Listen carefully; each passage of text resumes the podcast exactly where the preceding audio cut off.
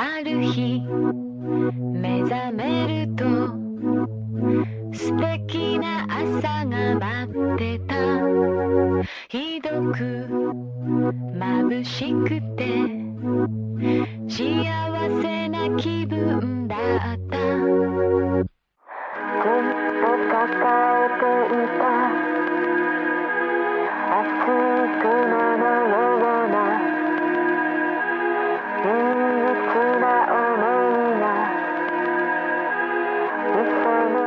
Fantascientificast presenta La sindrome di Nomaru, un viaggio semiserio nella realtà quotidiana del sollevante. 愛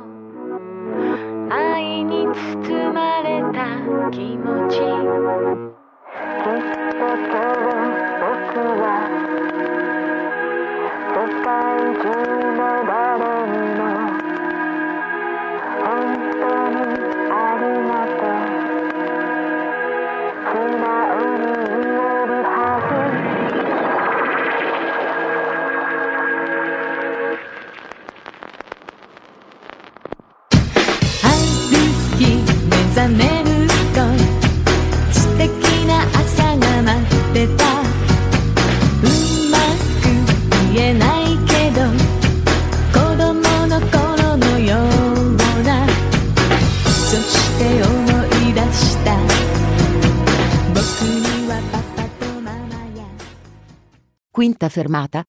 7 in condotta. Il fenomeno delle sette e il sistema scolastico giapponese.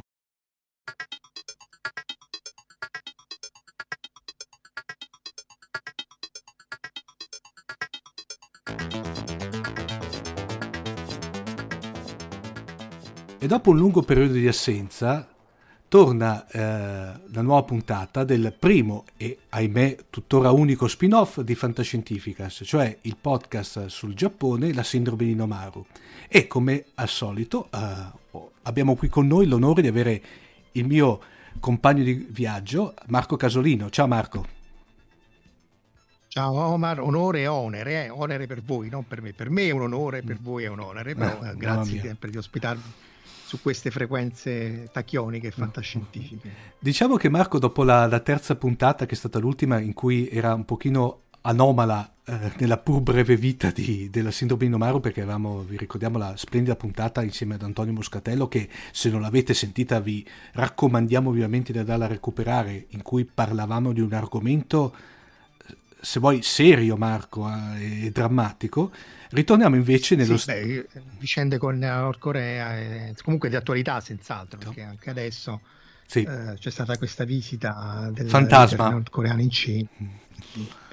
Eh, sì, comunque se, se non l'avete sentita eh, ve la consigliamo non tanto per noi ma appunto quanto per l'ospite Antonio Moscatello che è appunto il giornalista ehm, di Asca News che salutiamo anche perché Asca Sì. sta avendo dei problemi di, di- di- di gestione quindi speriamo che ne possano uscire quanto prima e quindi noi torniamo alla, però alla formula classica Sì. eh, io e te e, E e- questa e- volta Omar E eh, come al solito la sindrome di Nomaru si divide in due parti, eh, parliamo di due argomenti non strettamente correlati, eh, ma lo so, al limite la correlazione la lasciamo alla, alla fantasia dei nostri ascoltatori e oggi parliamo Marco di due argomenti, se vuoi, un po' particolari, cioè uno particolarissimo, l'altro un pochino meno. Parliamo delle sette e soprattutto del sistema scolastico giapponese. Direi iniziamo subito con quello un po' più particolare, cioè quello delle sette, eh, Marco. Sì, beh, eh, è un argomento complesso ovviamente perché eh, da- di recente diciamo, quello che ci ha fatto pensare di parlare, di trattare dell'argomento delle sette giapponesi è eh, la decisione del, del governo giapponese di trasferire sette dei membri della setta Om Shinrikyo, cioè del- di quelli che hanno fatto l'attacco al gas nervino nel 95 nella metropolitana di Tokyo, eh, da un carcere a un altro e questo è stato interpretato da molti come un segnale che questi saranno, eh, che sono stati condannati a morte, eh, sarà portata avanti la, appunto la sentenza di morte. Eh, ne aveva accennato forse nella prima puntata di Sì. questo spin-off. Eh, in Giappone non, non annunciano quando, la- la- la- quando sarà fatta la condanna di morte, ma dicono: Ah, sai che c'è quello l'abbiamo fatto fuori ieri. Quindi lo, lo- lo dicono a cose fatte.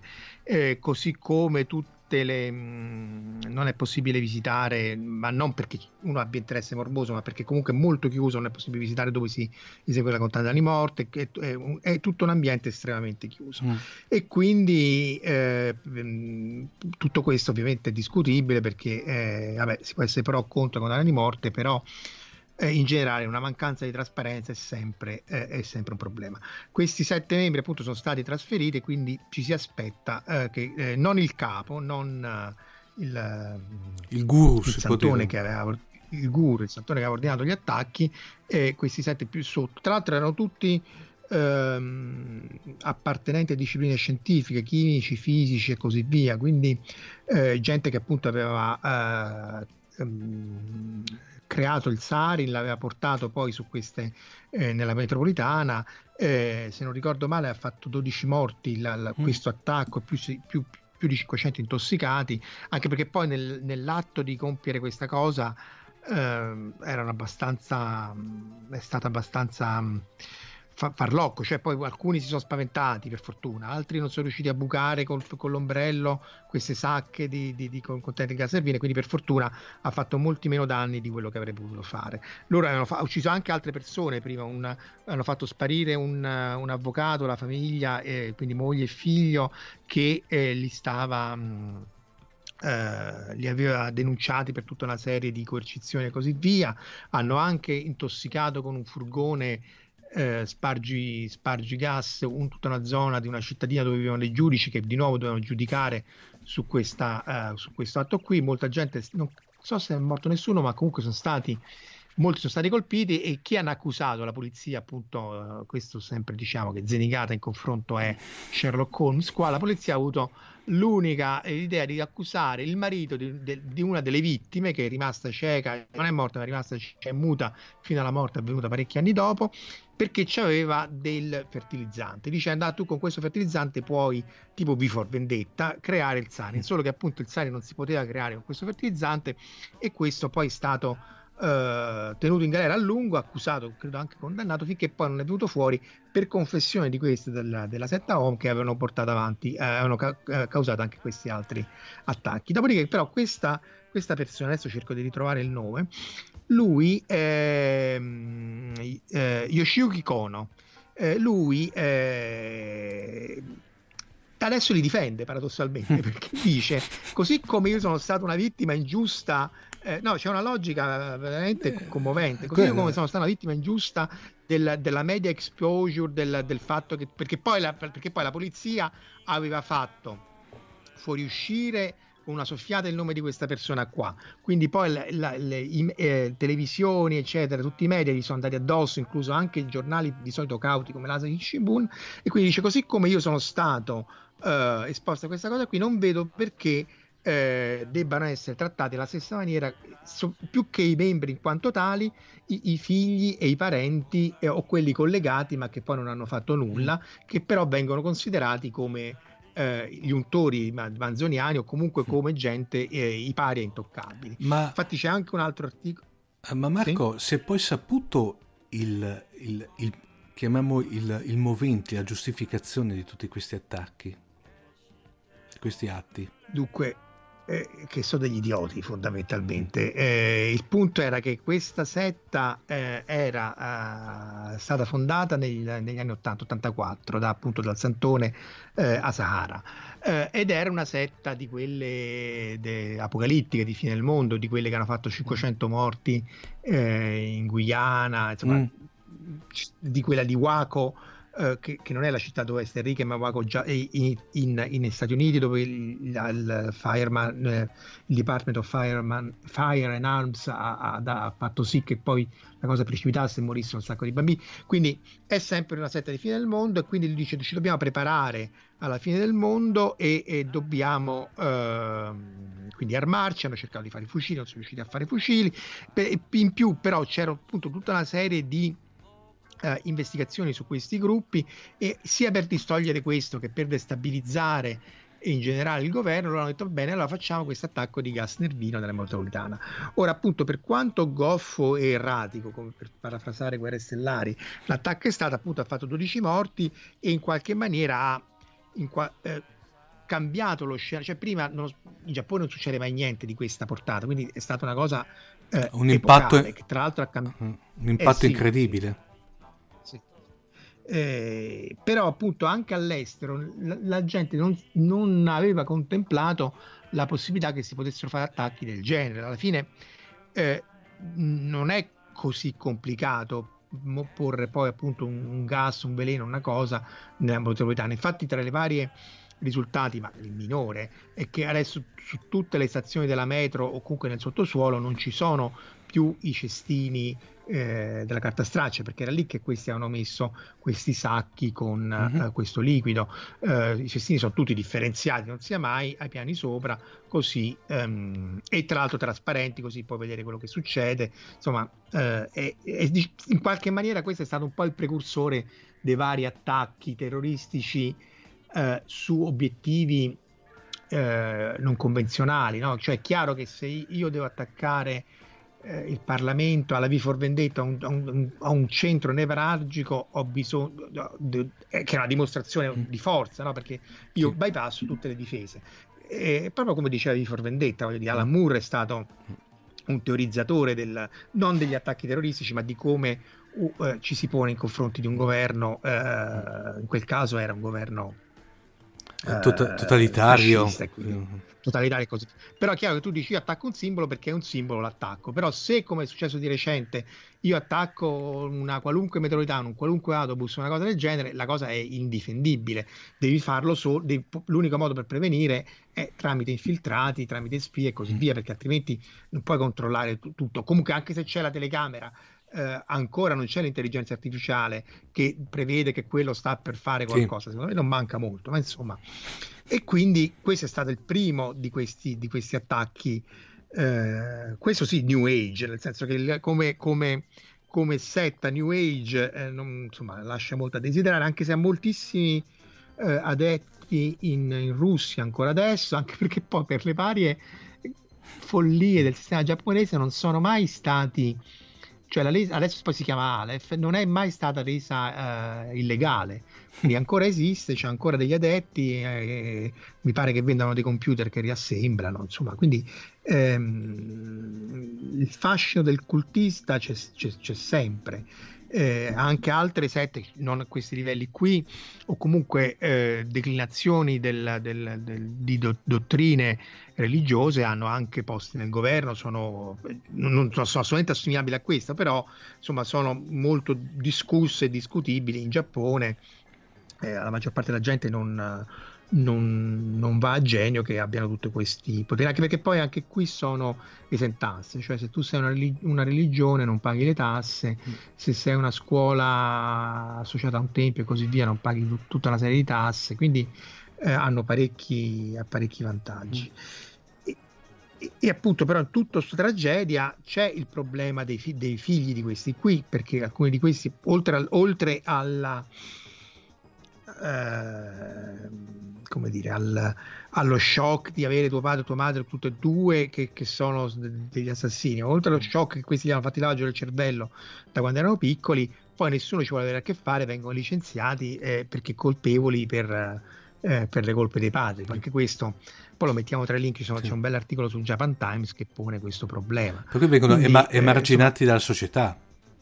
Sì, sì, sì, sì, beh, qui ci vuole poco, e anche da Fukushima, mm. quelli che erano stati poi colpiti da niente, però diciamo evacuati da Fukushima in quanto le loro zone erano zone di esclusione, poi sono stati emarginati perché comunque anche gli Hibakusha, cioè quelli colpiti dall'esplosione nucleare, diventavano radioattive, diventavano, che non è ovviamente, mm. e, ehm, diventavano gente da emarginare perché e lì ci, ci fu uh, la morte di una bambina che non mi ricordo come si chiama, che lei morendo eh, riuscì in qualche maniera a smuovere il, a commuovere l'opinione pubblica negli anni 60, però parecchio tardi, e in qualche maniera finalmente a far presentare le vittime dell'esplosione nucleare come vittime e non come eh, degli untori di qualche cosa che appunto di cui non aveva assolutamente colpa. Quindi eh, c'è il museo adesso non mi sfugge no per il museo di Hiroshima questa cosa è, fatta, è mostrata benissimo è commovente. Sia le sofferenze di questa povera bambina perché appunto morì per gli effetti a lungo termine della, della radiazione sia per il fatto che in qualche maniera contribuì a cambiare eh, l'approccio della società nei confronti di, di, di quelli che erano stati colpiti. Marco, Quindi, uh, una domanda uh, un po' fuori dal, dal, seminato, ma tanto i nostri ascoltatori siamo, sanno che quando noi, noi, due siamo insieme andiamo spesso e volentieri fuori dal seminato, no, però se vuoi è un po' collegata. Um, a livello, uh, se vuoi, sono due domande, diciamo, tutte e due collegate. Allora, la, il, ufficialmente lo Stato giapponese qual è la religione di Stato e in seconda battuta qual è la religione più diffusa in Giappone? Perché, per chi non lo Dunque, sapesse ovviamente. Se, allora, le due religioni più diffuse sono buddismo e shintoismo. Ora, se queste siano legalmente considerate religioni di Stato, non lo so. Nel senso, se, cioè, se il Giappone ha una religione cioè, io, Stato... io te, te, te, la, te, la, ribalto, cioè il Giappone si definisce Stato laico o ha, o ha, una religione di Stato come poteva avere tempo fa l'Italia, per intenderci? Beh, la, mm, l'imperatore è comunque il capo della religione shintoista, è lui che tiene, eh, di, di, non so se ancora discendente divino, ma comunque ha una discendenza divina dalla dea Amaterasu. Quindi eh, comunque il, il, capo religioso è un po' come forse per fare dei, para- dei paragoni che faranno rabbrividire i veri eh, studiosi del Giappone, un po' come la regina d'Inghilterra, sì. che è la... Eh, capo, dopodiché, appunto, capo della, della Chiesa anglicana. Esatto, quindi in qualche maniera loro... Eh, eh, dopodiché non so se lo Stato si professi laico o no, però appunto ci sono queste due religioni, una appunto quella, se vuoi, animista più legata sempre tagliando con l'accetta, eh, alla, ai, ai, kami, agli dei della natura che esistono in qualunque punto del, del bosco, ma anche della città, che appunto è quella shintoista, e quella buddista che fu appunto importata dalla, dal, dal, continente, dalla Cina nel, nel VI secolo, e, e, e, coesistono perfettamente. C'è anche una uh, forte, no, forte no, però insomma c'è una notevole compagine di di, di, di, di, cattolici, per esempio. La, per esempio. la, più grande comunità cattolica era quella di Nagasaki, che, che appunto fu per lo più spazzata via dal, dall'esplosione nucleare. C'è anche questa cattedrale che anche lì boh, tu, certe cose non, cap- non, capisci. C'era questa cattedrale distrutta di, di, della, della, de, di Nagasaki dall'esplosione nucleare con una parte che era rimasta in, in piedi e, e, quindi avrebbe potuto essere un simbolo uh, immenso, potentissimo, così come il, il, il, il, Duomo, della Pace a Hiroshima. E questi, sempre negli anni 50, eccetera, hanno avuto, pensato bene di abbattere e far radere al suolo tutto. Quindi, eh, certe cose, onestamente, non, um, non te le spieghi. Comunque, diciamo che dal punto di vista religioso, entrambe le religioni coesistono. Eh, alcune cose si fanno uh, la, seguendo la, um, la, la, la, prassi shintoista e altri seguendo la prassi, eh, la prassi buddista. In generale il funerale è buddista, eh, il matrimonio è e soprattutto l'analogo del battesimo, cioè tutto il, eh, lo Shichigo-san che sono uh, 7, 5, 3 anni si porta al tempio per fare tutta shintoista. Il matrimonio di solito è shintoista se non fosse che eh, fa figo sposarsi alla cattolica. E quindi vanno in queste chiese finte col prete finto che fa la cerimonia finta eh, con abito bianco e... perché, perché è figo. Sì. e, ehm, perché in realtà la cosa in Giappone basta che firmi un foglio cioè la cerimonia religiosa non ha nessun effetto sullo stato civile. Lo stato civile lo firmi un foglio anche mm. per il divorzio è molto rapido Ehm, infatti ci sono casi in cui uno dei due coniugi giapponesi ha detto all'altro coniuge senti fino a un po' questo qui che è tipo per iscrivere il nostro figlio a scuola e sotto c'è la carta, carta carbone eh, no, era, eh, no, non è sotto era tutto, tutto, in giapponese ed era in realtà la cosa di divorzio. Ehm, per i film, film sono un foglio. Quindi appunto il, per esempio il, un mio uh, collega qui si è sposato alla, al tempio buddista ed era tipo il secondo matrimonio buddista che questo tempio faceva in vent'anni, per cui anche i, i, i, i vari eh, sacerdoti hanno dovuto ristudiarsi com'era la procedura perché semplicemente si usava, non si usa. Insomma, un approccio molto pragmatico. La parte scintoista è quella che si vede molti.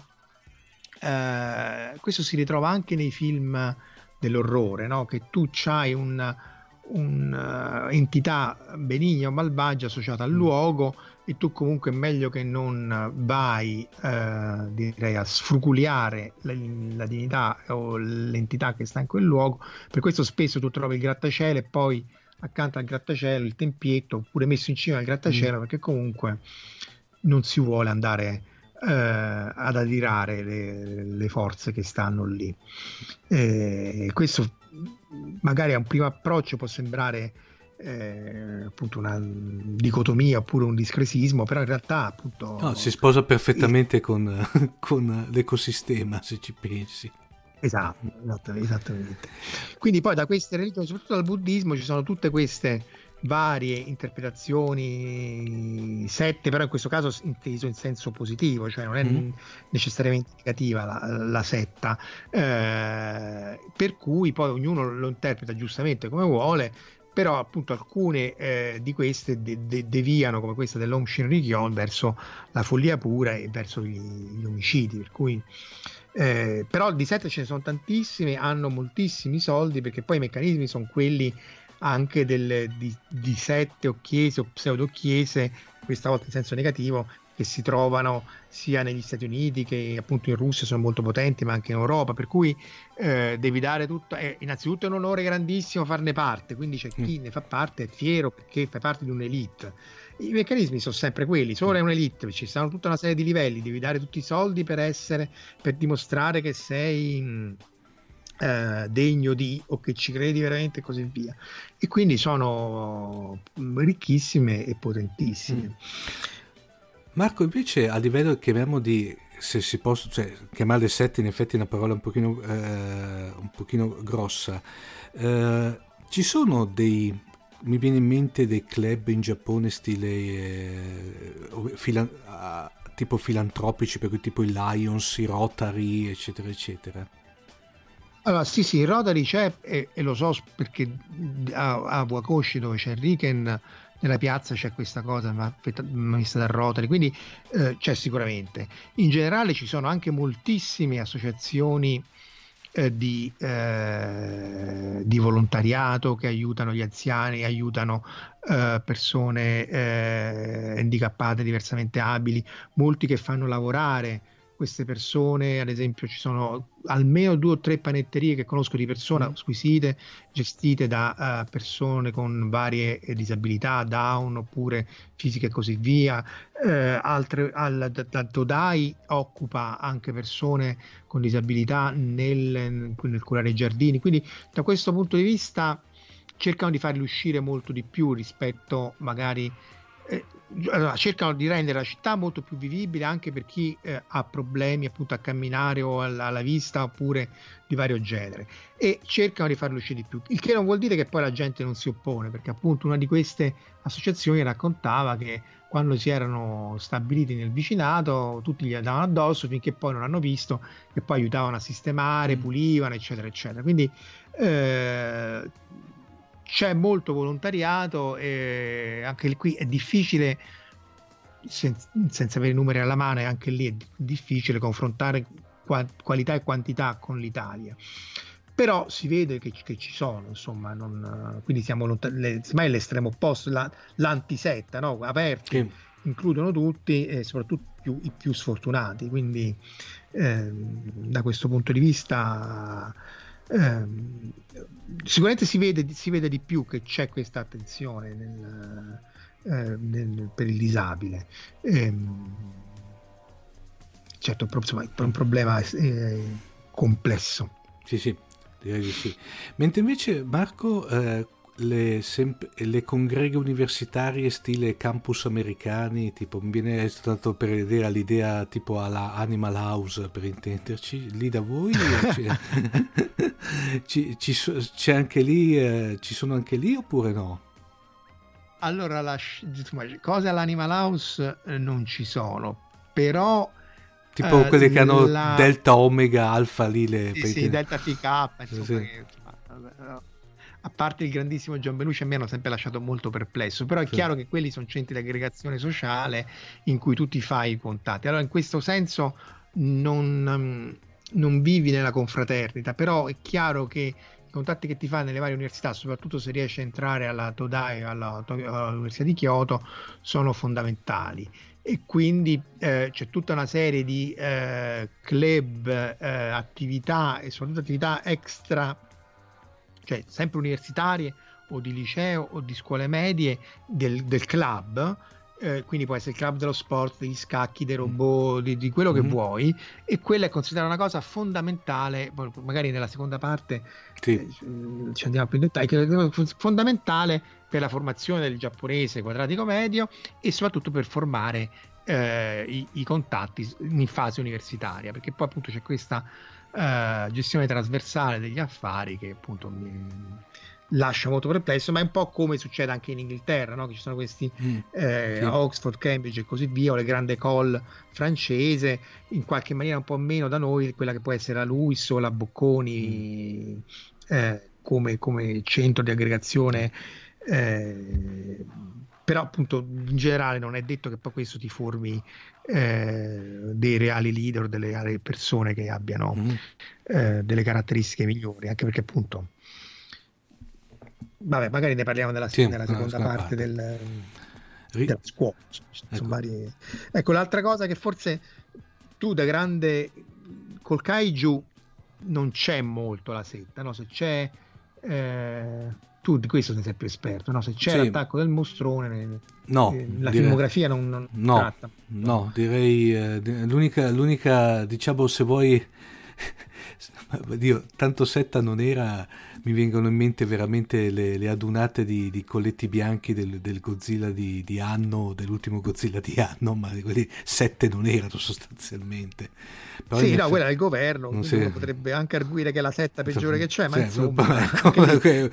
non volevo poi Godzilla scendere... Godzilla ci ha pensato esatto. a, a, spargere il suo verbo, esatto. l'ha brasati tutti. No, mi viene il 7 in effetti, in effetti nel mondo kaiju e fantascientifico giapponese su due piedi non mi viene in mente... È più la società segreta. Forse, sì, che, che, esatto, mi, mi, viene in mente la società segreta oppure se vuoi la società segreta che poi si scopre che sono alieni sotto mentite spoglie, eccetera, eccetera. Eh, eh, eh. Però tutto sommato di, in effetti nel discorso Kajuege e Tokusatsu non è che mi vengano in mente grandissime esponenti di sette o cose varie. Perché lì sarebbe da capire sì. se è una scelta anche per evitare di andare a toccare Ehm, io forse la vedrei, sai che cosa Marco? La vedrei più che altro come una scelta anche se vuoi eh, di mercato, nel senso che eh, come dirti eh, fa più presa come posso dirti la, la, la, come dire, l'agenzia segreta oppure gli alieni sottomettiti alle spoglie che non la setta eh, segreta. Ah, beh, certo, sì, sì. Per cui la vede come più che altro Forse... scelta, scelta, di mercato di, per, per, vendere meglio il sì. prodotto, perché poi tutto sommato, cioè, alla fine della fiera Marco è quello che si guarda, cioè si fa il film per poi venderlo, cioè per guadagnarci sopra, perché difficilmente... Vabbè, quello le... è sacrosanto. Eh, ecco. Eh, ecco, magari potremmo citare eh, 20th Century Boys e 21st ecco. Century Boys, che è questo manga di, di Naoki Urasawa. Non so se tu hai... Hanno fatto anche tre film in cui non c'è però il kaiju, quindi forse è un mm. po' fuori dalle tue competenze. Sì, sì.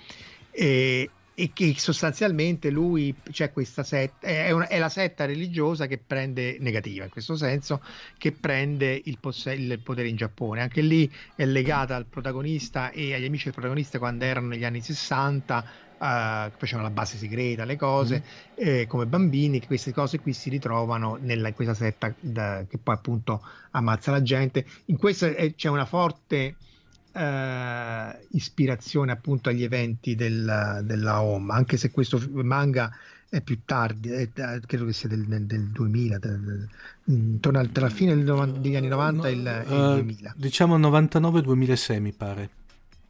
Ah, ecco. Possibile? Sì, sì, sì, sì. E, e, appunto lì quello era, era proprio uh, poneva l'accento contro, contro le sette. Forse l'altra cosa che viene in mente è eh, il corto di Miyazaki eh, On Your Mark, che in realtà è un video eh, musicale di Chage Asuka su cui lui ha fatto questa cosa fantascientifica la Miyazaki, solo quel sì. corto 10 minuti è bellissimo e poi appunto c'è eh, il, il, governo, un governo sempre fantascientifico sottoterra, tutto quello che volete, eh, che, che, combatte contro una setta e da lì, vabbè non ve lo spoiler perché sono 5 minuti, probabilmente mm. si trova anche eh, su YouTube, però sulle sette forse come dici tu non c'è troppo... Sai Marco, un altro che mi viene in mente è che c'è una setta, ma anche lì con diciamo molte infiltrazioni che diciamo sconfinano il fantascientifico, quel manga, non so se lo conosci, Excel Saga. Sì, ah, sì, però quella non è una setta, quella era no, tipo società segreta sì, di tutto. Esatto, che lì sì, è sì, molto surreale, tra l'altro è, è, devo dire la verità Marco, lì è, è uno dei pochi, dei pochi manga a cui hanno fatto una più che discreta, quasi buona trasposizione in anime, perché l'anime era, l'ho trovato carino da matti. E... Quello era il, il, il, come si dice, il bene, l'orrore sì. di tutti e i traduttori e gli adattatori eh, italiani. Sì, perché, perché, siccome appunto ti ricordi che parla alla velocità della luce, sì. no? innanzitutto era difficilissimo per i doppiatori perché chiaramente parla però è chiaro che se tu hai tre pagine, quelli ti pagano 80 pagine, no? Quindi tu devi tradurre tre pagine di manga, ma lì ci sta. Sì, ma lì era terrificante. ma poi tra l'altro, tra l'altro, devo dire la verità, eh, l'adattamento italiano era stato più, più, che, più, che, più che, buono, era. avevano adattato un bel prodotto, mi ricordo che era stato fatto dalla allora Dynamic Italia eh, con il buon colpi, aveva fatto un buon lavoro veramente.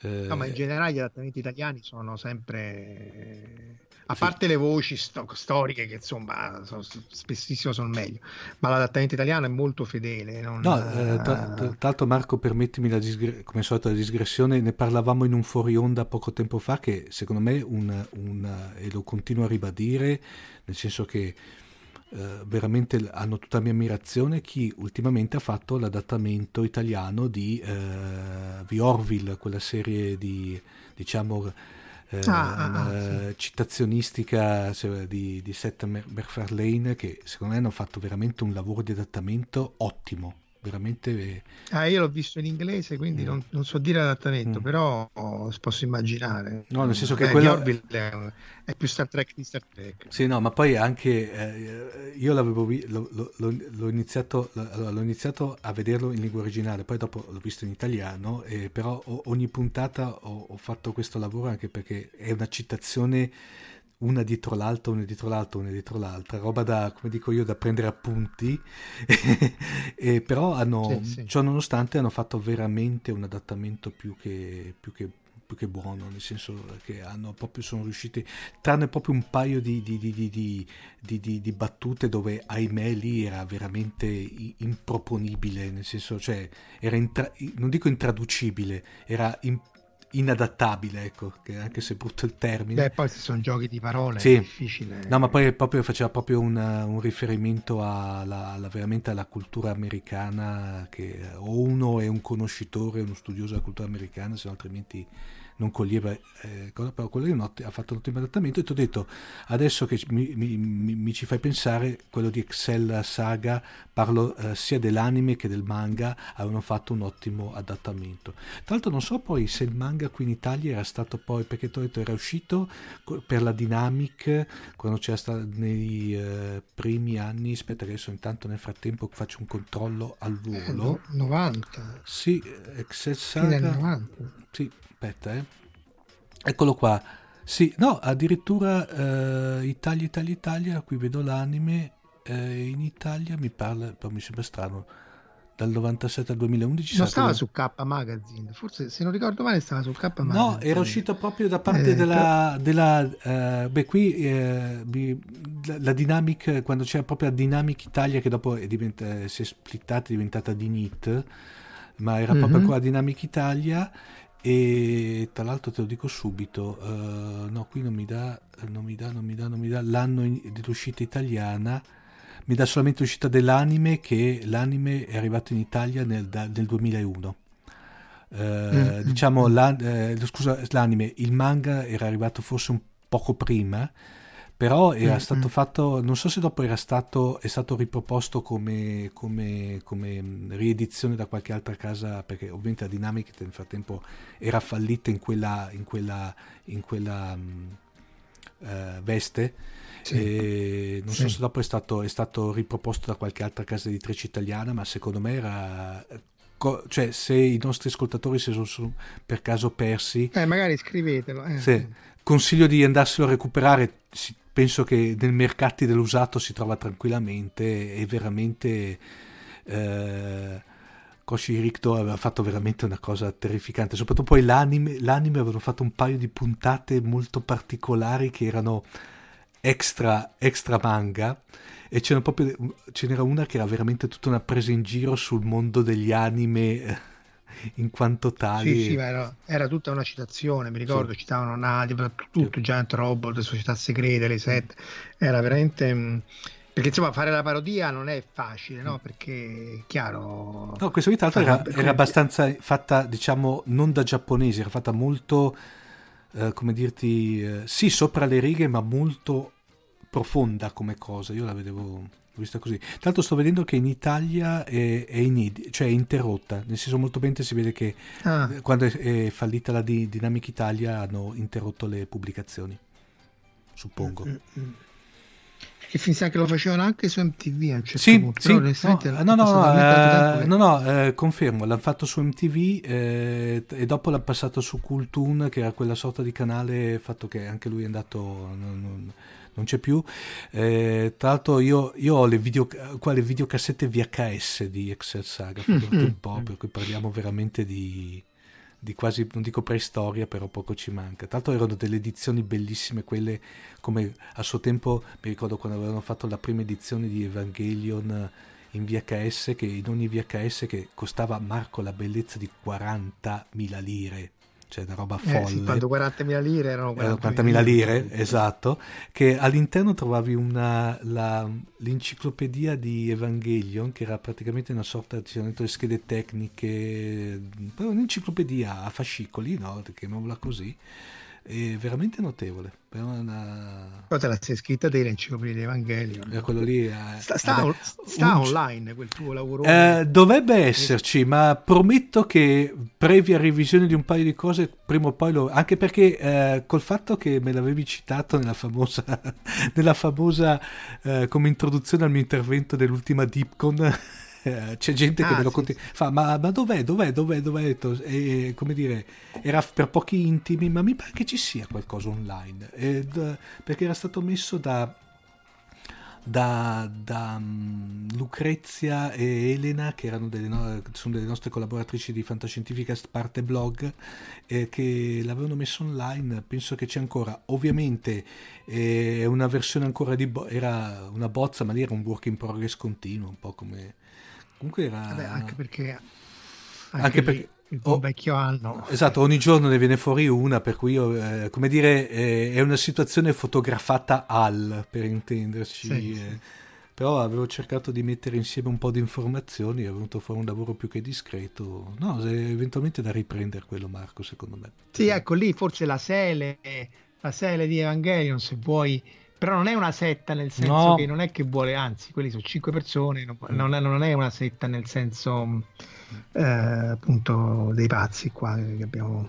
No, questi erano, questi, la Eh. Sele aveva, aveva un, un- tra l'altro aveva sotto anche dei mezzi mica da ridere, eh, forse eh, più, più elevati rispetto a queste sette di cui te ci stai raccontando, secondo No, me. questi sono più, più ecco, eh, diciamo paradossalmente è quella di, di 20th Century Boys, quella che meglio rispecchia, Mm. cioè eh, che, che se vuoi anche mette più paura, no? Perché lì c'è degli esseri che non hai mai capito chi sono, forse tu l'hai capito, io no, della Sele, che quindi con, con capacità tecniche in- immense. Qui è gente normale, questa aveva, cominciato a fare i corsi di yoga, che poi c'ha il culto, il, il culto della personalità, il culto del leader, ma c'è gente che gli va appresso, quindi è la, la normalità che poi si fa, ehm, si fa culto del leader e ha un enorme eh, successo e, in questo caso nel manga fino a prendere il, il possesso del, del, Giappone. Quindi è, è, il meccanismo che spaventa perché non è dici sai arriva l'aliena, mm. arriva Godzilla che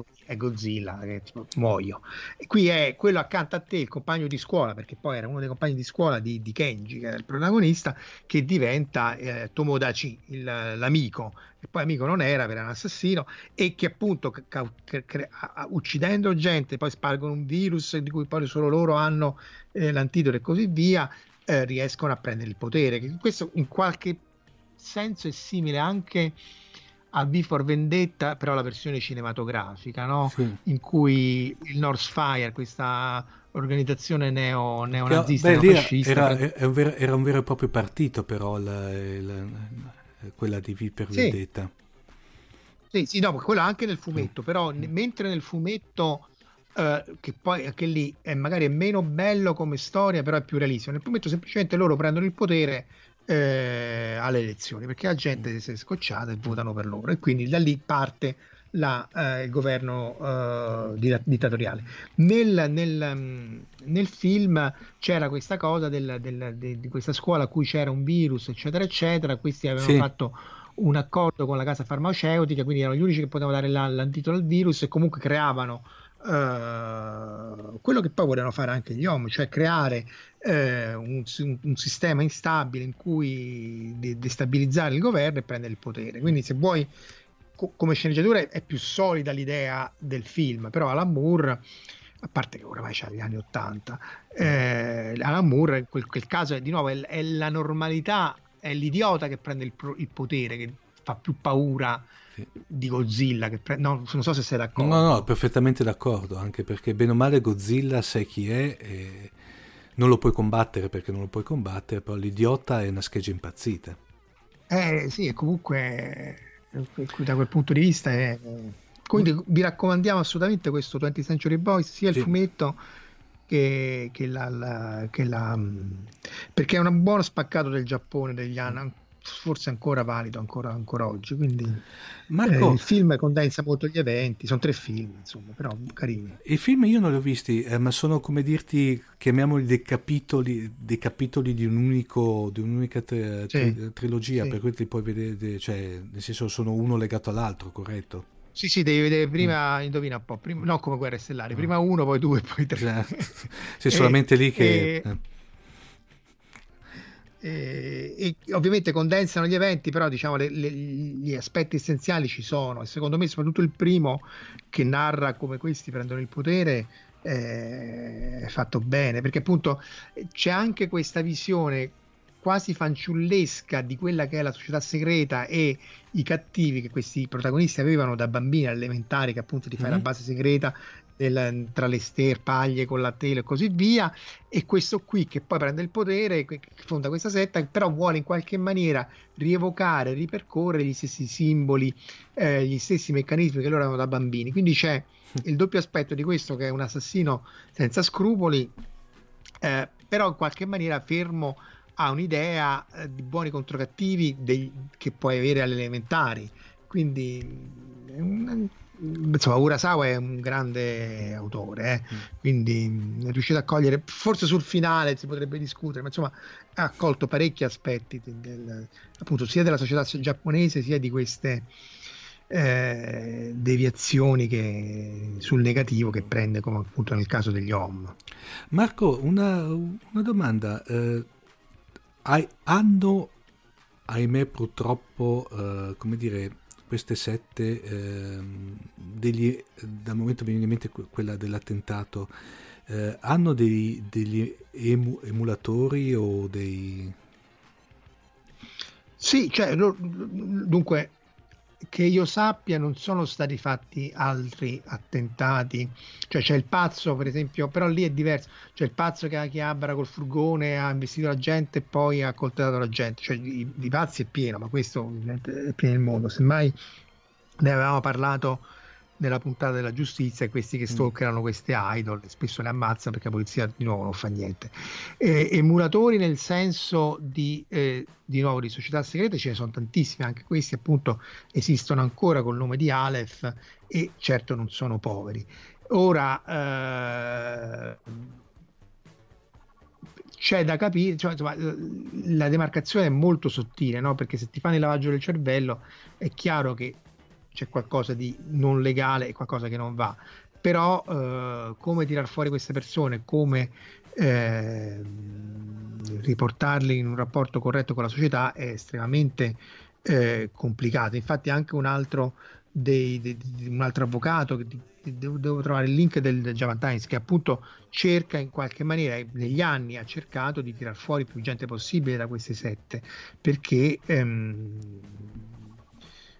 appunto non, non, non, innanzitutto non è illegale, quindi non è che li puoi arrestare tutti e comunque non, non, è che risolve il problema arrestando questi che spesso appunto sono gente semplice o, o, o scemi, eh, perché mm. appunto questi qui della Home erano tutti laureati all'Autodai e così via. Infatti ne avevamo parlato anche l'altra volta, cioè eh, di nuovo, dopo gli attacchi tutta la stampa eh, giapponese si sperticava quasi in lodi eh, di quanto erano bravi questi qua, cioè di quanto erano geni, cioè, paradossalmente, no?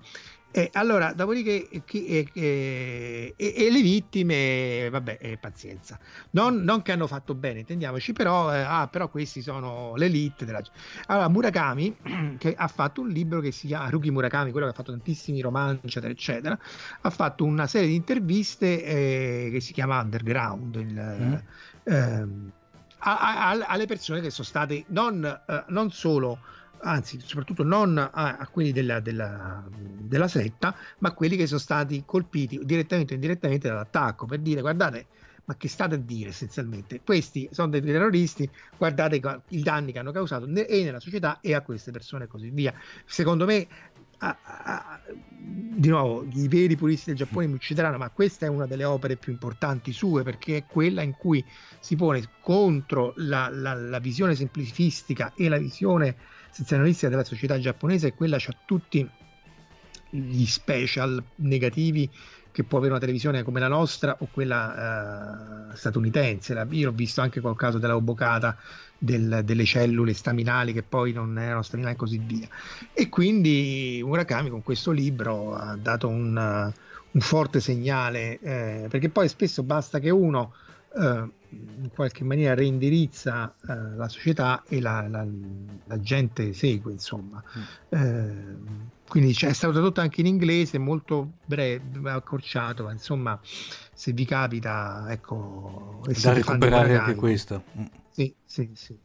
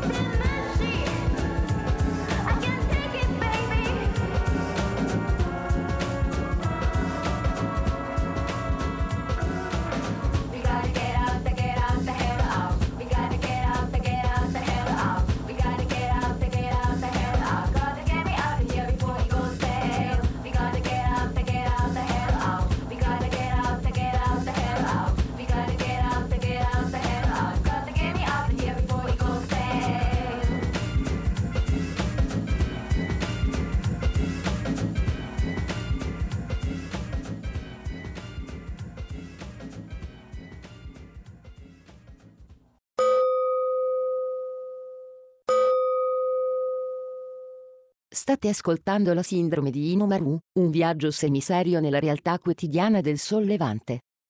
Ci potete seguire su Facebook alla pagina Fantascientificast e su Twitter sul profilo Chiocciola Fantascicast.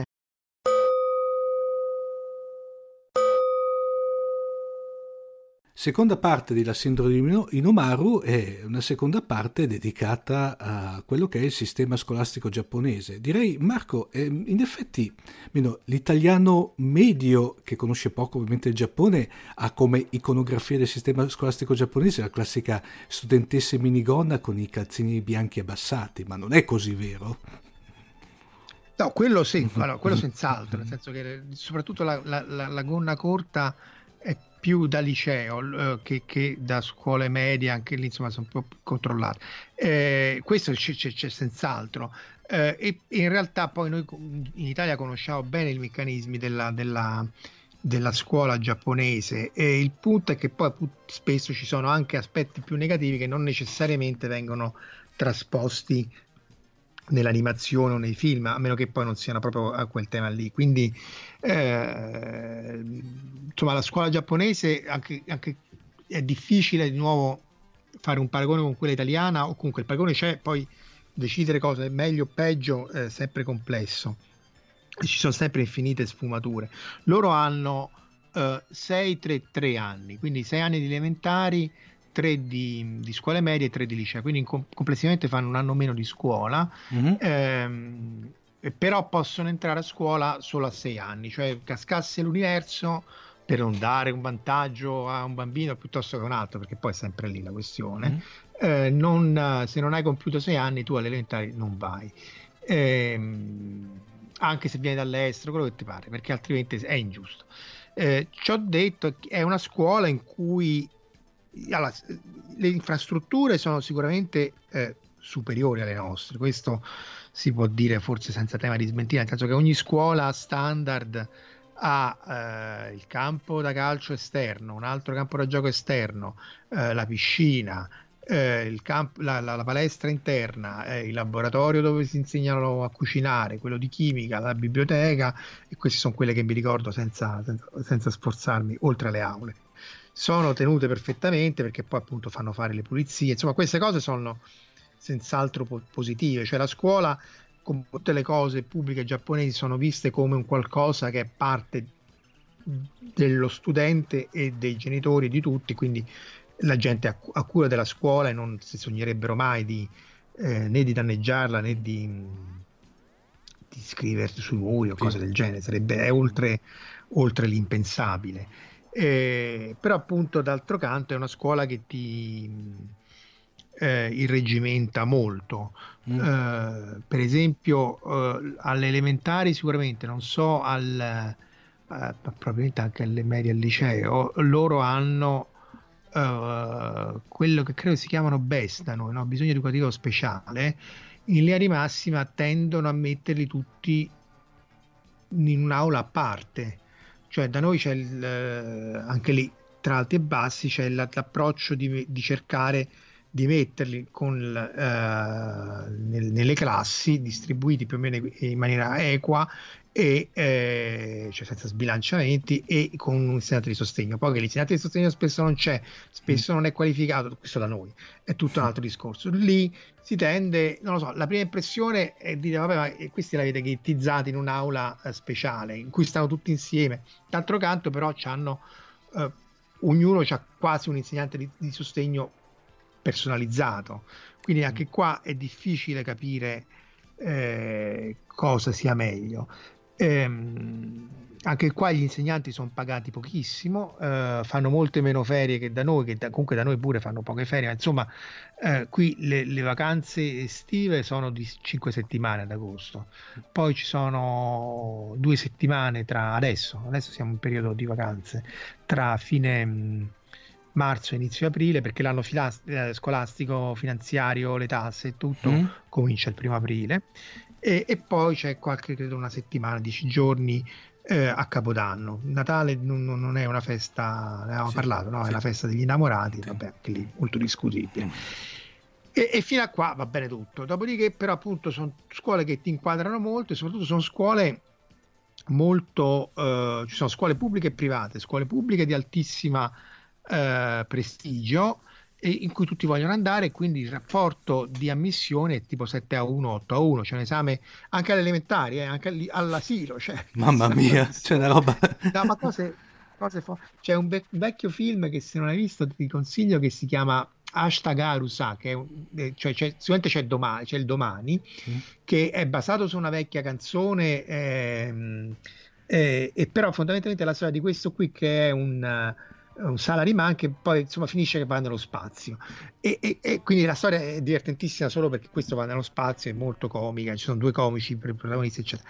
Però come sottotrama c'era il fatto che questi dovevano andare a fare l'esame d'ammissione per la figlia all'asilo cioè eh, questa qua è la figlia piccola quindi loro andavano con la figlia piccola tutta vestita di nero loro vestiti mm. di nero come fosse da noi un funerale ma lì perché è elegante eccetera eccetera per l'esame da missione per ammettere sta figlia a, all'asilo perché ah. poi così con un buon asilo ti trovi avvantaggiato per poi fare l'esame da missione una buona elementare perché... per poi fare un esame da missione a una buona media e poi un esame del buon liceo in maniera che poi riesci a passare questo che è veramente il mostro eh, altro che Godzilla mm-hmm ha fatto più morti questo sicuramente di Godzilla questo lo posso forse dire senza di smentita che l'esame d'ammissione per le università. Perché in Giappone no, eh, che, ci sono tantissime università eh, quelle più prestigiose sono quelle di Tokyo e di Kyoto in generale poi ci sono alcune prestigiose per una o per un'altra disciplina ma in generale quello de- decide la tua vita. Se tu vai all'università di Tokyo hai come si dice a Roma svoltato. Fai parte di questo club elitario puoi far parte fai molta più carriera nel governo e nel, nel, nelle organizzazioni, come nei ministeri e così via. Cioè è proprio un sistema parallelo. E questa, una, se vuoi, un, più che una setta segreta, è una, una Beh, società segreta, una specie di massoneria. Sì. Eh, però non segreta perché si sa mm. che se tu hai fatto la Todai fai, fai carriera cioè. uh, Marco per cui confermi il fatto che sostanzialmente te hai uh, come dire se te parti male con la scelta dell'asilo sì. per un, un, tuo, un, tuo, figlio, vuol dire che te praticamente le rovini dopo tutta la vita, perché è una sorta di effetto domino, corretto? Cioè, allora, è percepito come una sorta di effetto domino, in realtà ci sono infiniti meccanismi eh, per correggere questa che, insomma, definire una follia magari è una parola forte, ma insomma ha molti punti oscuri, nel senso che eh, se entri all'elementare li puoi fare dove ti pare, idem le medie e il liceo, quello che conta realmente è l'esame eh, universitario. Dopodiché per fare questi esami, comunque anche quelli pre- precedenti, eh, vai a, però a quello che è il giuco, cioè la scuola preparatoria per l'esame mm. di qualunque livello successivo tu puoi dare. E quindi vai al giuco per, le, per l'asilo, vai al giuco per le elementari, vai al giuco, quindi c'è un giro di soldi infinito, rovini, questo sì, secondo me, rovini eh, l'infanzia a tutti i bambini, perché poi bene o male eh, c'è gente che si rovina per mandare il proprio figlio a, a, quello che ritiene essere il gioco adatto a lui per fargli passare questo esame fatidico. Mm. Però appunto se poi non entri al liceo puoi sempre fare l'esame d'ammissione all'università e, e c'è chi lo passa, c'è chi lo passa magari non al primo anno, al secondo, dopo un anno di, di Ronin, cioè il sì. samurai senza padrone, perché appunto non l'hai passata e magari ci riprovi. Eh, se non entri a livello di quella che è l'analogo della nostra triennale, o perché hai fatto l'università in un altro posto, puoi entrare a livello del master e quindi fai gli ultimi due anni. Mm. Se non entri a livello, conosco anche, anche se non sbaglio, eh, Kajita Sensei, il premio Nobel per la fisica, per la, la scoperta dell'oscillazione del neutrino, lui eh, infatti è una persona squisita, non so se è correlato un po' a questo, se non sbaglio il, il, è entrato alla Todai ma a livello del master, non, non da, da, da, dal primo anno, oppure c'è il PhD, anche lì ci sono vari programmi per il dottorato, quindi puoi entrare, però questa forse è la, la parte più accademica, eh? se tu dopo l'università poi vuoi fare carriera nel, nel, nel governo, forse mm. l'ultima chance è, è, a livello del master. Mm. e poi onestamente non so come funzionano bene le, le scienze sociali. Eh, io conosco meglio ovviamente quelle mm, scientifiche. eh, scientifiche fisica chimica e così via. Quindi, quindi sì insomma non so se ne abbiamo parlato anche altre volte. L'impressione che io ho che cioè, gli esami sono difficilissimi. Io ho visto l'esame de, di fisica che questi danno per essere ammessi. Sono gli stessi problemi che noi davamo anzi forse anche più difficili, per fare l'esame di fisica 1 e 2, cioè quindi il primo anno e il secondo anno meccanica, termodinamica e poi elettricità e magnetismo, lo, tu li devi già sapere così come devi già sapere analisi e devi già sapere tutte queste cose. Eh, devi già sapere l'inglese, è tutto giusto, però dopodiché che succede? Che tu poi quei quattro anni di università fai poco o niente, o comunque in qualche maniera ti diverti o fai club perché attività sociale, ma anche perché poi molte delle cose che ti dovrebbero insegnare tu già le sapevi, le, le dovevi sapere. Ma, eh, e Marco, confermi poi quella cosa che eh, sostanzialmente non so se questa allora eh, tieni conto io il, il sistema scolastico eh, giapponese l'ho eh, un po' eh, diciamo di rimando come dirti visto o quantomeno apprezzato in, con due opere. La prima opera è, è beh, che la conosce, tutti voi la conoscerete sicuramente. Una è Meso Nikoku dove c'è mm-hmm. Godai, il, il, protagonista, che tra l'altro lui è un Ronin se non sbaglio, perché lui continua a dare l'esame una volta viene segato e tra l'altro è, parte dal presupposto che lui è uno che nella, non potrà mai fare un certo tipo di carriera perché ha scelto un'università cosiddetta secondaria. Sì, e, poi, sì, mentre, esatto. e poi l'altro invece era quell'altro che secondo me è stupendo, nel senso che infatti ogni tanto me lo riprendo, me lo rilego, che è Golden Boy di Tetsuyagawa, ah, sì, sì, che sì, è un po' surreale, però anche quelli. Ma mi confermi il fatto che, che esistono anche lì università di, di, serie A e diciamo università di serie B e quelle di serie A sono università pubbliche, non sono private, corretto? Sì. Sì, allora, sicuramente la Tokyo e Kyoto University che sono di serie A sono pubbliche, quindi c'è un esame pubblico che è comune, cioè per, la, per l'università pubblica c'è un esame che è comune a tutti, un preesame se vuoi, per tutte le università, che è comune per tutta la nazione, lo fai tipo un certo giorno alla mm. settimana. Poi dopo una settimana o due c'è l'esame che è specifico alla tua disciplina, alla tua università e quello può essere difficile quanto vuoi. Però sì, questo te lo confermo, cioè l'università è pubblica, eh, ci sono anche università molto prestigiose private, eh, mm. che ne so, forse la Guaseda se non uh, sbaglio, eh, ce ne sono varie insomma. Eh, che sa- sarebbe A meno, A B, B più. Eh, mm-hmm. E anche lì dipende tutto molto dal, dalla disciplina che tu vuoi fare. Forse eh, per le scienze sociali e per appunto per lavorare nel ministero eh, Tokyo e Kyoto University sono le, le, le, due, le uniche due. Cioè diciamo Poi che se, è, se, più, se, è, più, sbilanciata verso quelle che potrebbero essere le nostre tipo, mi viene in mente sociologia, scienze politiche, eccetera, la, la, la, la Todai, giusto? Cioè, però se qualcuno dei nostri ascoltatori mi può smentire, per favore fateci sì, sapere. Sì. Secondo me sì, cioè, quel, quelle lì sono eh, le, le, più eh, prestigiose per le, le, scienze appunto sociali. Per le scienze fisiche, chimiche e così via anche, però eh, altre università arrivano quasi, forse diciamo, così, forse il gap è, è più piccolo nelle mm-hmm. discipline scientifiche. Resta il fatto però che poi anche lì nei ministeri, nei eh, enti di ricerca, nelle varie agenzie, chi comanda sono quelli che di solito escono dal, dal, dalla Totale e la, e la Chiodai.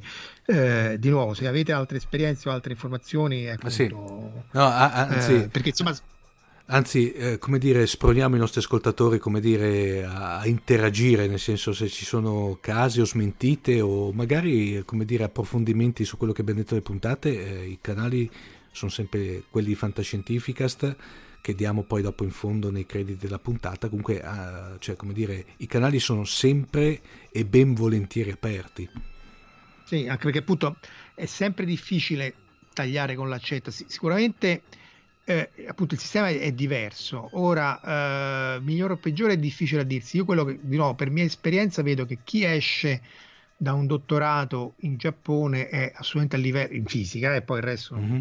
è assolutamente a livello di come escono dal dottorato in, in Italia.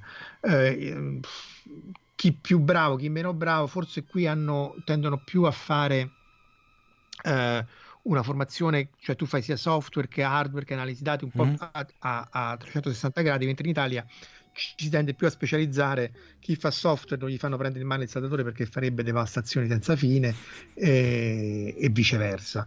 Eh, quindi un minimo di specializzazione in, in più. Però eh, sicuramente da noi qui, qui, no, come c'è scritto su Facebook, Università della Vita, i, i problemi strutturali legati all'università che purtroppo ha tantissimi problemi italiana, in qualche maniera ti formano a una specie di survival skill che si vede poi, perché poi mh, dottorandi e postdoc italiani all'estero eh, hanno un enorme successo come ricercatori, quindi eh, anche in Giappone, eh, ma comunque in tutte le altre parti del mondo. Quindi è chiaro che l'università nostra, nonostante i vari tentativi per ammazzarla, eh, eh, è dura a morire e comunque eh, se uno deve fare buon viso a cattivo gioco è chiaro che i problemi strutturali che ci sono se non altro ti formano alla sopravvivenza, mentre qui sono tutti inquadrati, qui si obbedisce a quello che dice il capo, eh, il capo mette per, tanto per rompere le scatole la riunione settimanale il sabato, tu devi andare lì il sabato,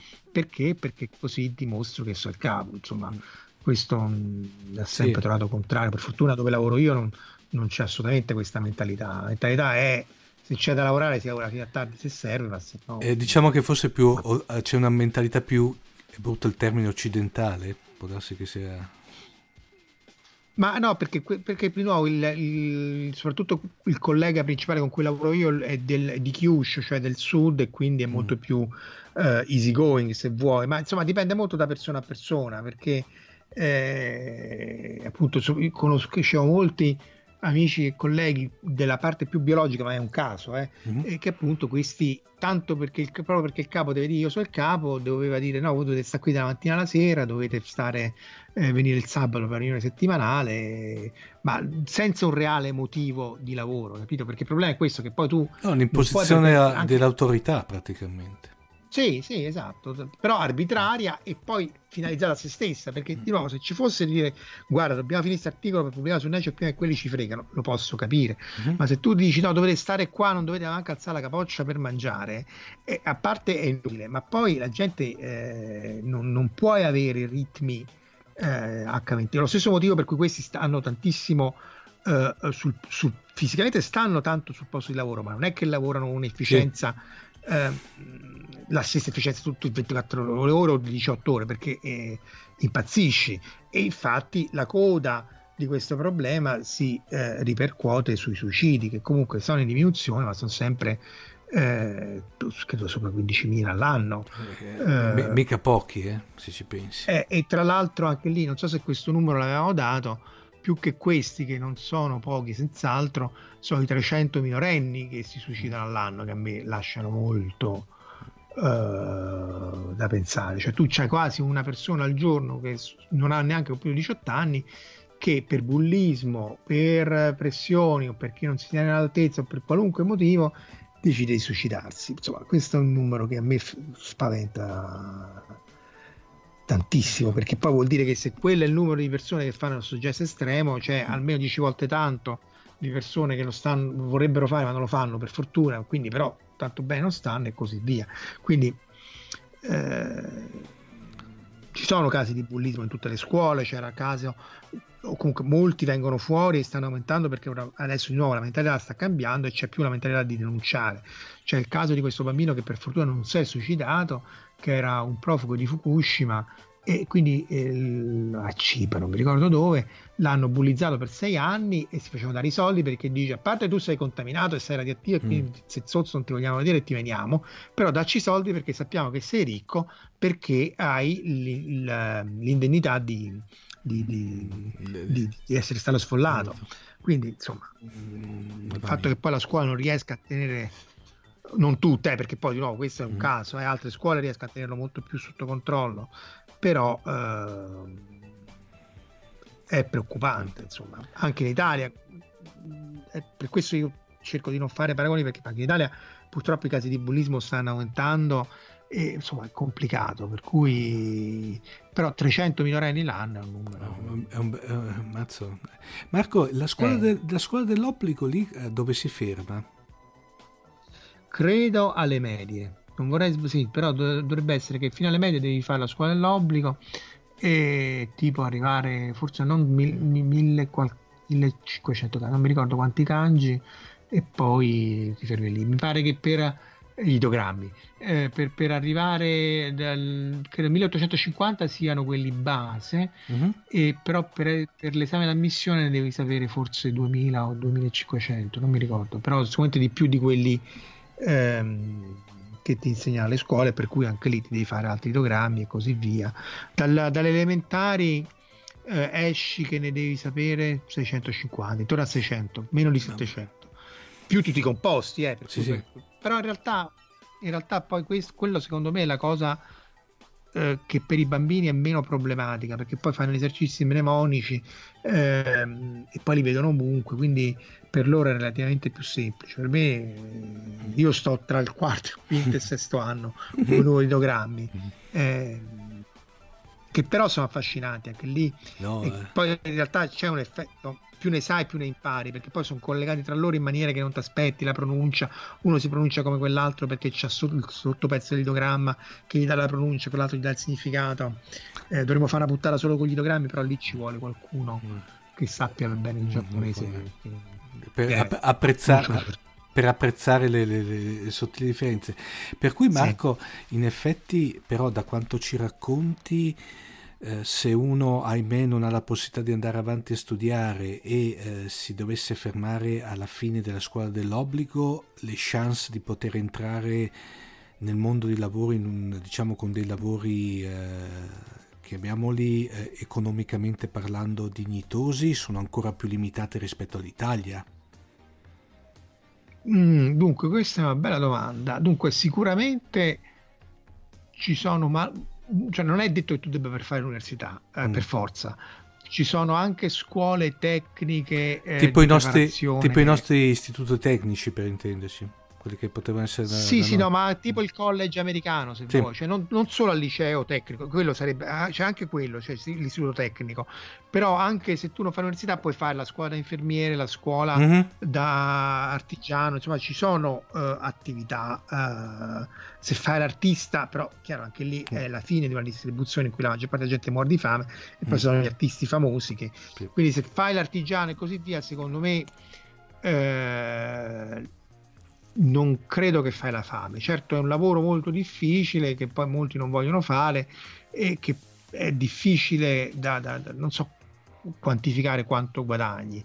Ehm, probabilmente un lavoro ministeriale, un lavoro in una, uh, in una ditta in cui però anche lì sta cambiando molto, in cui tu entri e poi fai tutta la carriera, uh, guadagni di più, però appunto fai tutta la carriera però le promozioni sono legate a che tipo di università hai fatto. Mm. Se entri da non laureato eh, prendi sicuramente di meno, però anche lì dipende dalla ditta, se è, eh, se è una ditta se, se, costruiscono le case eh, non solo non è richiesto ma non serve a niente eh, quindi eh, però insomma, allora, allora, ecco l'altro, l'altro, estremo è questo la, la, la, quello che loro chiamano Uh, lavoro part time che poi è Arbeit da Arbeit uh, tedesco che a me però evoca cose più sì, più, molto più agghiaccianti. Esatto. Eh, eh, però lo vedi scritto da tutte le parti io non riesco a non pensare a cose che, ma, scu- perdona, ma questo come mai Marco scusa è parentesi come mai eh, questa... ah, perché loro importano tant-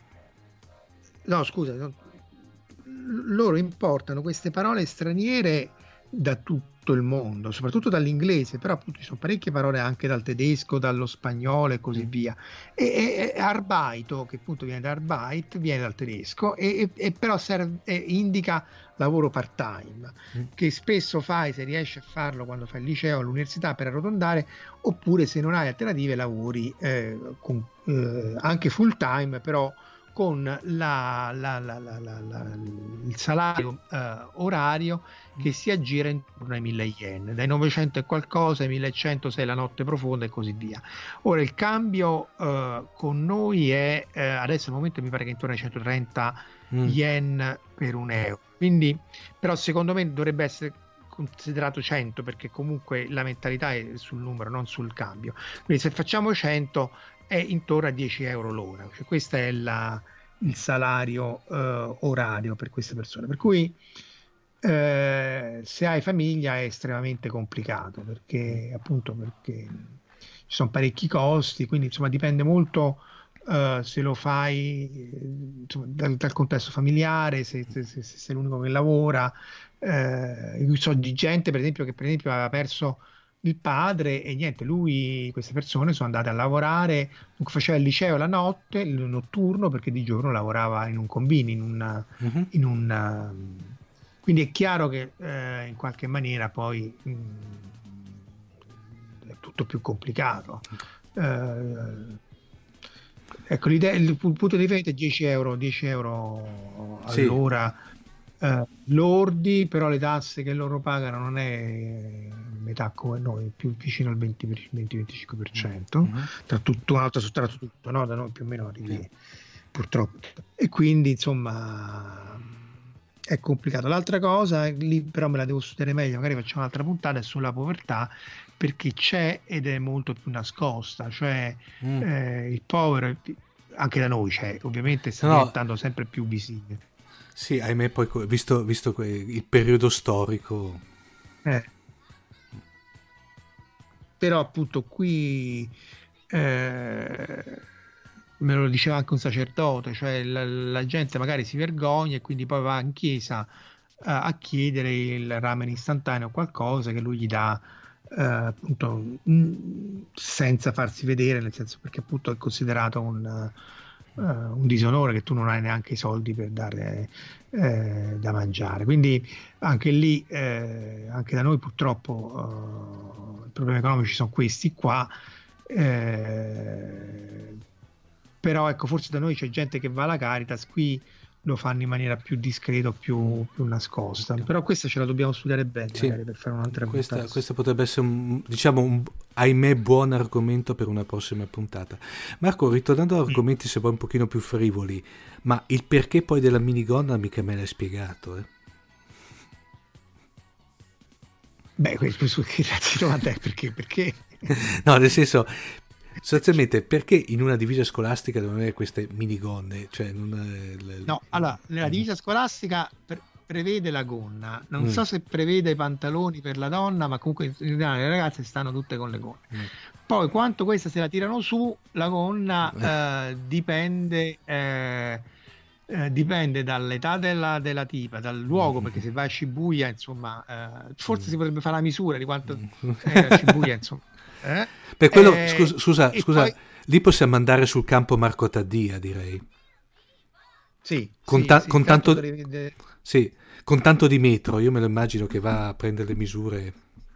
Potrebbe essere una buona idea. Beh, allora, sicuramente eh, loro ci tengono, uh, ge- sempre tagliando con l'accetta e parlando per grandi linee, ci, ci, ci tengono a mostrare le gambe, tengono tendono molto di meno a, a, mostrare il seno, sono molto più abbottonati, niente mm. scolature, mm. niente, sicuramente non, non nelle divise scolastiche perché hanno anche la specie di cravatta e quindi eh, eh, però in generale eh, in Giappone è, è, più facile vedere gente con gonne, eh, donne con gonne corte o lunghe piuttosto che con scolature anche, anche minime.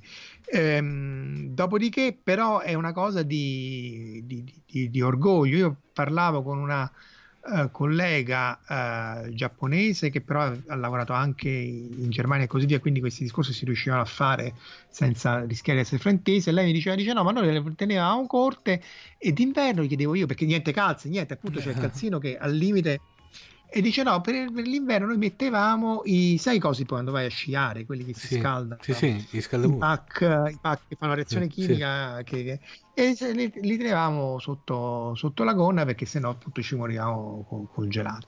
Eh, poi quelle un po' più attente perché poi sono tutte scale mobili, no? perché devi comunque mm. prendere la metro, il treno, quello che è, quindi scendi o stai a scala mobili e quindi spesso si mettono sotto i pantaloni, cioè mm. sotto la gonna c'hanno questi pantaloni per evitare proprio di... Mm eh, di dare spettacolo.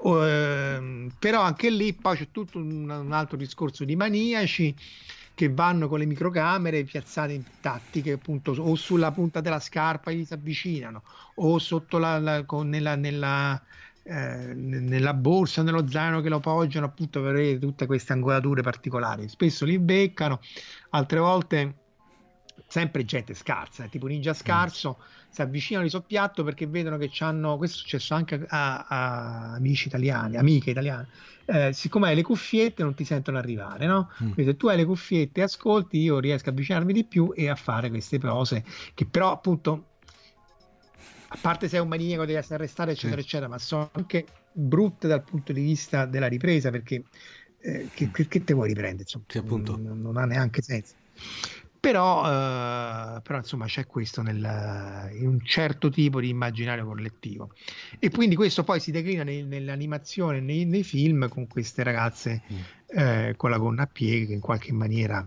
sì. è entrato nell'immaginario collettivo anche nostro no? Non, sì, in effetti, in effetti, sì. Che poi tra l'altro la stessa di, la divisa ce l'hanno anche adesso, al di là di tutto, ce l'hanno anche i maschietti. Tra l'altro, stile, mi viene in mente stile all'inglese, giusto? Sì, sì dalle, dalle, dalle medie. Dalle mm. medie devono portare una divisa eh, e quindi anche il liceo un po' um, sì, un po' nera, un po' quasi militare. Un, uh, non so se ti ricordi Babil Junior sì, uh, sì, sì. che c'aveva. Lui era, lui era, studente delle medie e quindi aveva questa divisa nera. Perché... Hanno la giacca, quella diciamo col collo la coreana, corretto? Quella col collo sì, appena, appena esatto. accennato. Uh, ma, Marco, prima... poi anche qui, ah. Scusa, dico questa cosa sulla divisa perché c'è sempre l'idiota, no? Perché qui c'era un, un, un, preside di una scuola elementare, quindi in cui mm. pubblica, in cui la divisa non è necessaria, che aveva detto, dice no, ma uh, se volete potete prendere questa divisa di Armani che costa 600 euro. Eh. Allora, una divisa in generale costa su quelle cifre lì, sia che di Armani sia che di un altro, mm. chiunque, mm-hmm. perché comunque i costi sono quelli. Quindi sei un demente che comunque imponi la, di- la divisa all'elementare, a scuola pubblica che non serve. Dopodiché dice no, però, quindi c'è stata tutta una serie di proteste, non tanto dai genitori della scuola, perché comunque lì si tende a tenere, in generale si tende a tenere un profilo basso, da tutti intorno, perché anche questo aveva avuto risonanza a, sul, sui media, sulla stampa. Mm-hmm. La gente dice: Ma. E lui ha detto: dice, No, vabbè, però se non, se non vi potete permettere la divisa o non volete metterla, ai vostri figli potete anche venire senza divisa. Ma allora dico io, come sei riuscito a diventare preside se non capisci che in una, una scuola in generale, in generale, se c'è bullismo, se tu dici potete venire con la divisa costa 100 euro, ma se non avete soldi venite vestiti senza, ma cioè quelli che verrebbero vestiti senza eh, sarebbero massacrati e quindi ci sono anche questi eccessi di, di, di dementi che però appunto, dovrebbero insegnare ai bambini. Scusa, ti ho interrotto. No, ma Marco, te magari anche dalla tua, esperi- dalla tua esperienza diciamo, personale, invece eh, il rapporto invece fra, fra genitori e scuola, tipo mi viene in mente le riunioni con gli insegnanti, colloqui con gli insegnanti, come funzionano come qui in Italia? No, allora lì funziona che ehm, in alcuni giorni, del, non so se una volta al mese, una volta ogni tanto, comunque eh, eh, di solito di sabato per permettere anche ai genitori maschi di partecipare, loro tengono delle lezioni aperte, cioè loro fanno lezioni e i genitori possono andare a vedere come si svolge la lezione, mm-hmm. quindi ti, ti, metti sul retro eh, e vedi come si svolgono le lezioni, quindi non c'è tanto il... Um, il come si chiama? Il, rapporto diretto. vanno, sì sì, quando vanno, c'è, c'è, una parola che adesso non mi viene, quando i genitori sì. vanno a parlare con l'insegnante. Sì. Eh, comunque non c'è questa cosa mm. qua, salvo casi eccezionali o problemi e così via.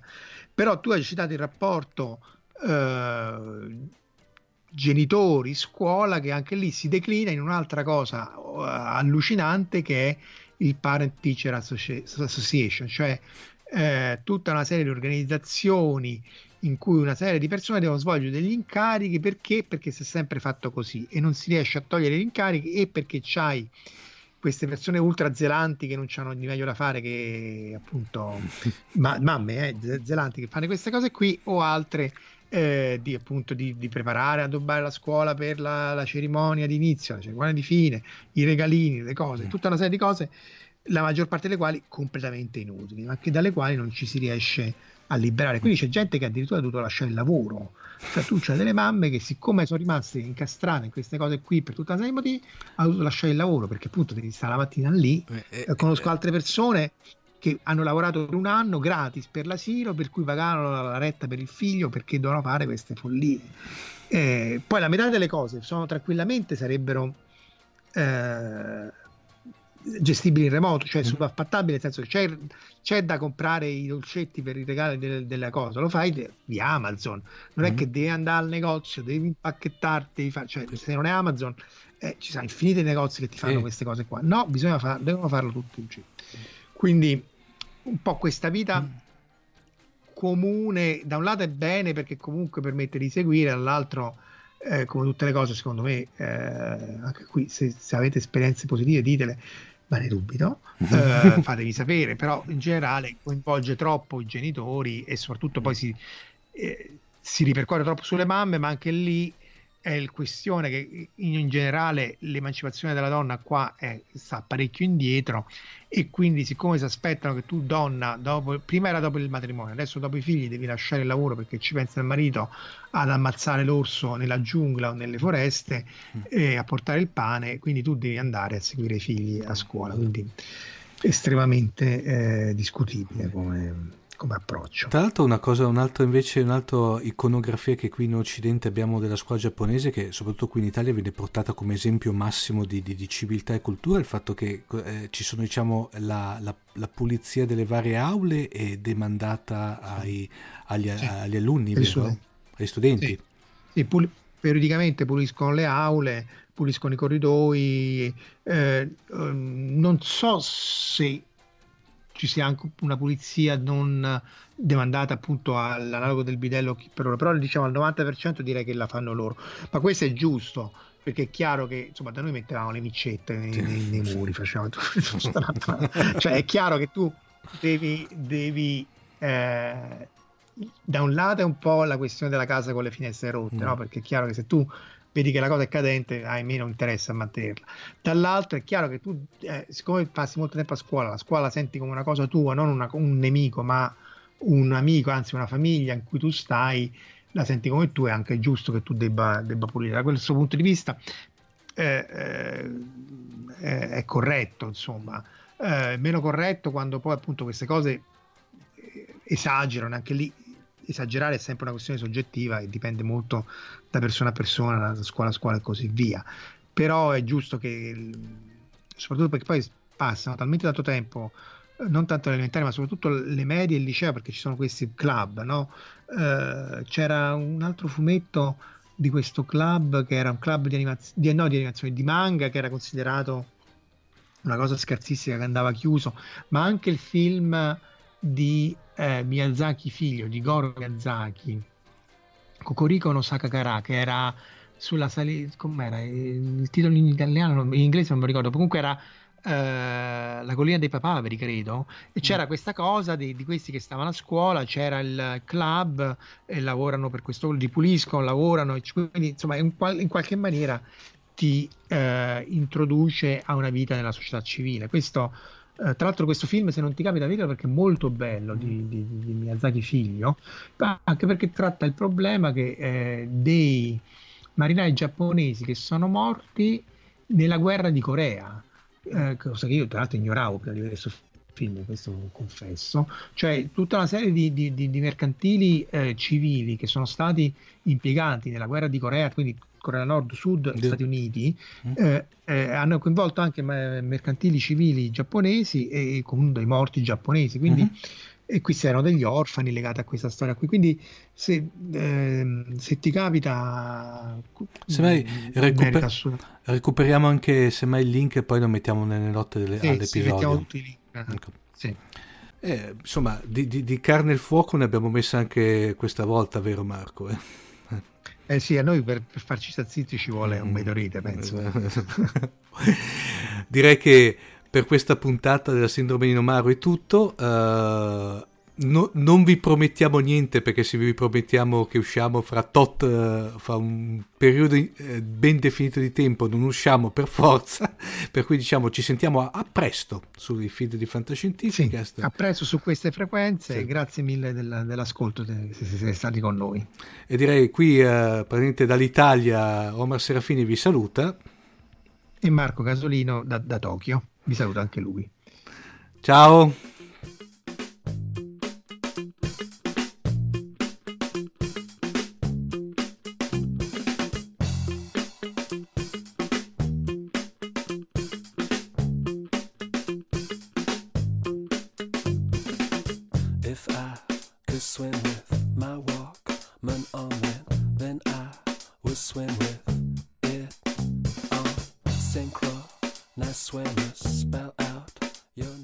Avete ascoltato la sindrome di Inomaru, un viaggio semiserio nella realtà quotidiana del sollevante.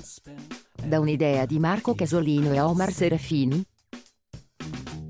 www.fantascientificast.it Email redazione chiocciolafantascientificast.it Tutte le puntate sono disponibili sul nostro sito, su Apple iTunes e su Podbean all'indirizzo podcast.fantascientificast.it Potete seguirci ed interagire su Facebook alla pagina Fantascientificast e su Twitter sul profilo Chiocciola Fantascicast.